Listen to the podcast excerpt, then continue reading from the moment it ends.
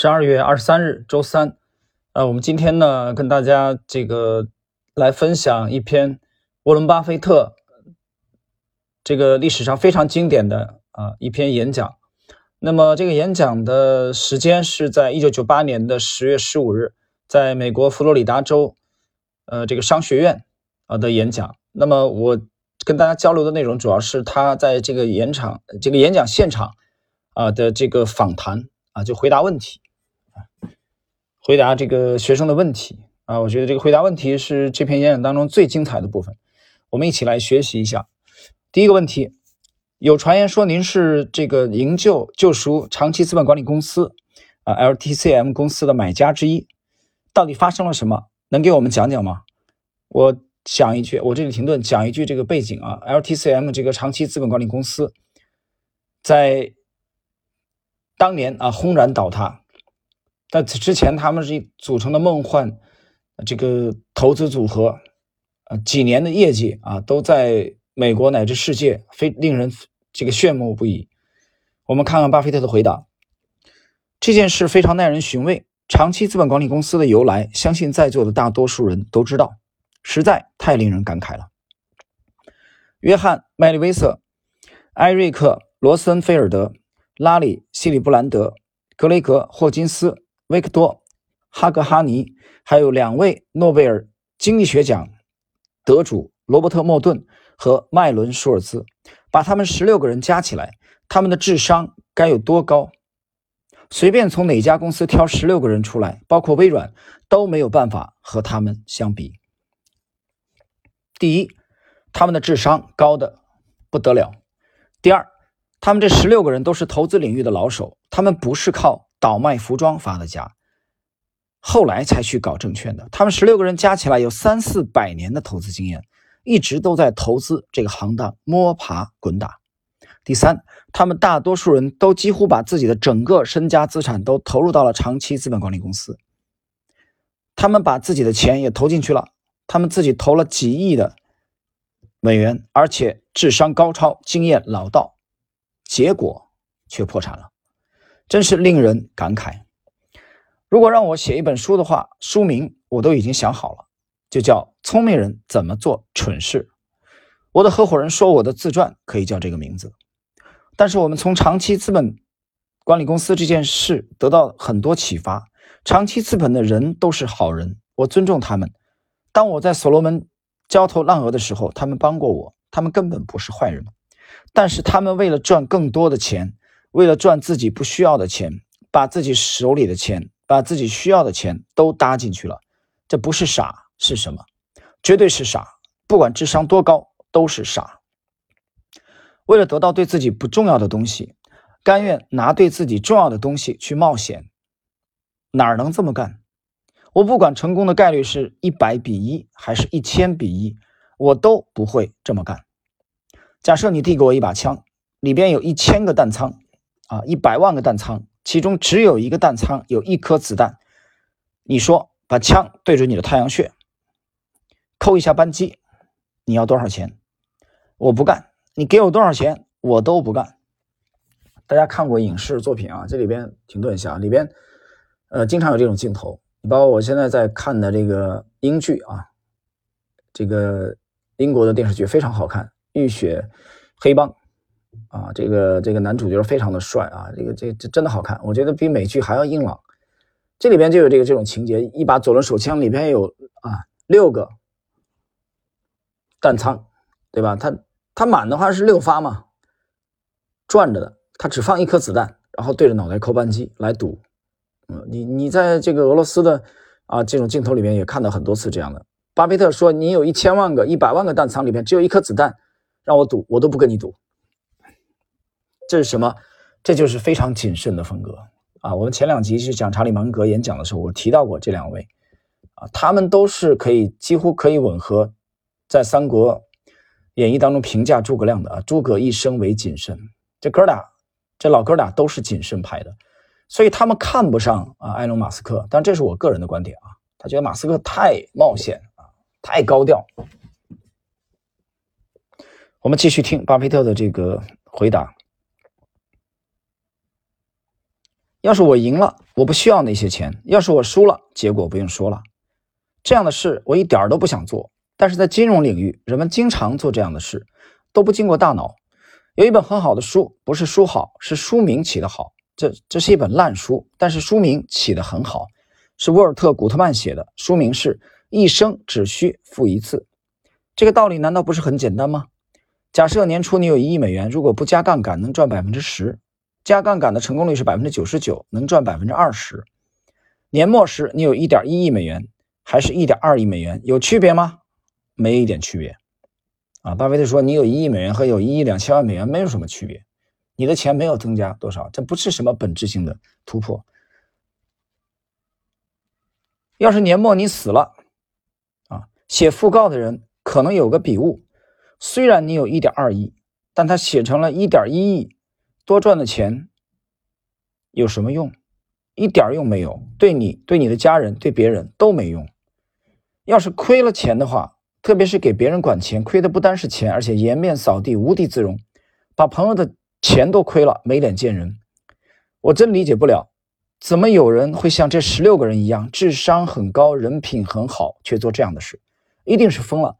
他们吃到了苦头，因为他们太依赖外界的事物了。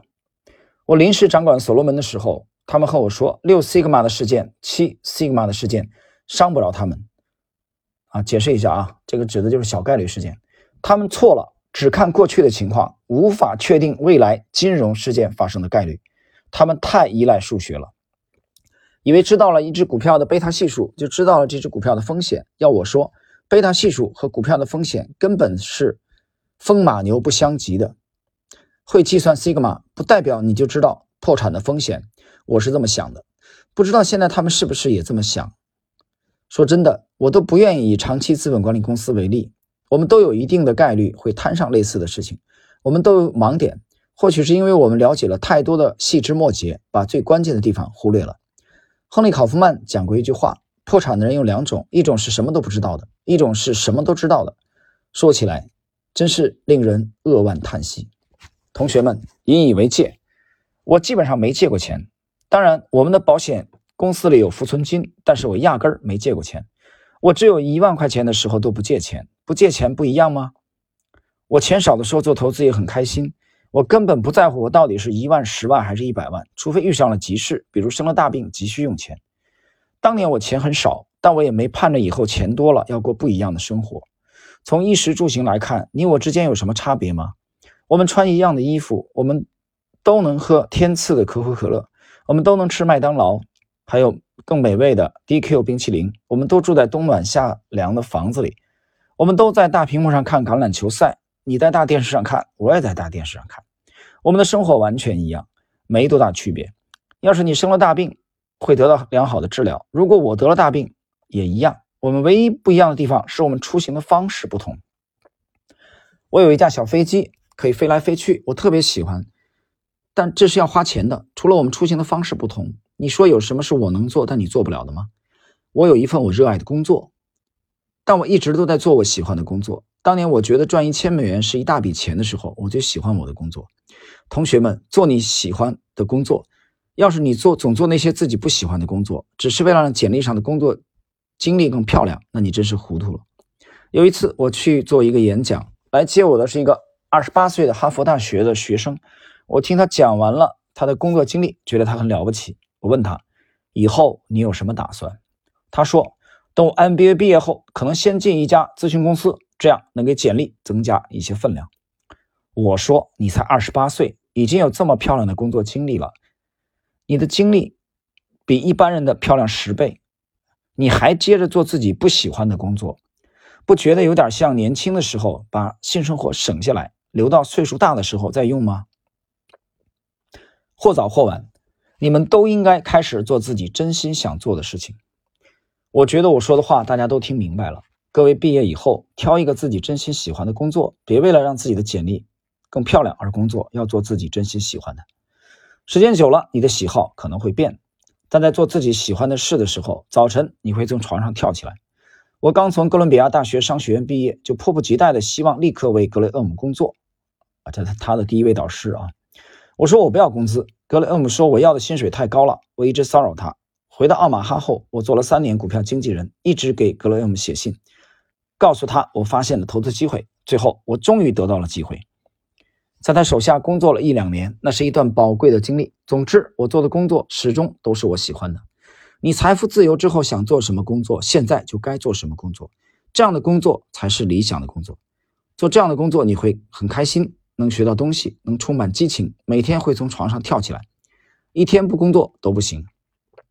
或许以后你喜欢的东西会变，但是现在做你喜欢的工作，你会收获很多。我根本不在乎工资是多少，哎，不知怎么搞的，扯得有点远了。总之，如果你现在有一块钱，以为将来能有两块钱的时候，自己能比现在过得更幸福，你可能想错了。你应该找到自己真心喜欢做的事情，投入的去做。别以为赚十倍或二十倍能解决生活中的所有问题，这样的想法很容易把你带到沟里去，在不该借钱的时候借钱，或者急功近利、投机取巧，做自己不该做的事，将来都没有地方买后悔药。这是第一个问题啊，篇幅有点长，老头这段说老实话有点绕啊，他发散型的思维，他自己都说可能有点扯远了，但是他的主题思想，我觉得最想强调的是。不要为了那些你其实根本不需要的东西而搭上你现在最宝贵的东西。嗯，我觉得还是能力圈的问题，还是坚守自己能力圈的问题。说白了，他还是在说这个问题，而且不要借钱，对吧？巴菲特的标志性的不借钱，这个不用杠杆啊，基本上不碰杠杆，然后呢不做空，这个三步，严守这三步，他做多的，巴菲特做多的。或者说以做多为主吧，你看他的财富都是做多来的。你听说巴菲特做空赚过钱吗？我们基本上很难找到这样的啊！我不相信他一辈子没有做过一次空，应该也有，但很少啊。所以这是这个一九九八年十月十五日在巴菲特啊，在佛罗里达州的啊，佛罗里达在美国的南部啊。应该是离墨西哥不远的这个这个地方，啊，那里有很著名的啊海滩，也有著名的这个卡纳维拉尔角的发射卫星的。他在这个佛罗里达商学院的这个这篇演讲啊，现场回答商学院的学生的第一个问题，啊，这个内容我们今天呢就到这里啊，篇幅比较长啊，我们可能需要也需要那么两三期啊，我们下一集。啊，进入他的现场回答的第二个问题，这几个问题其实我们能看到鲜明的巴菲特的风格。好了，我们今天这集内容就到这里。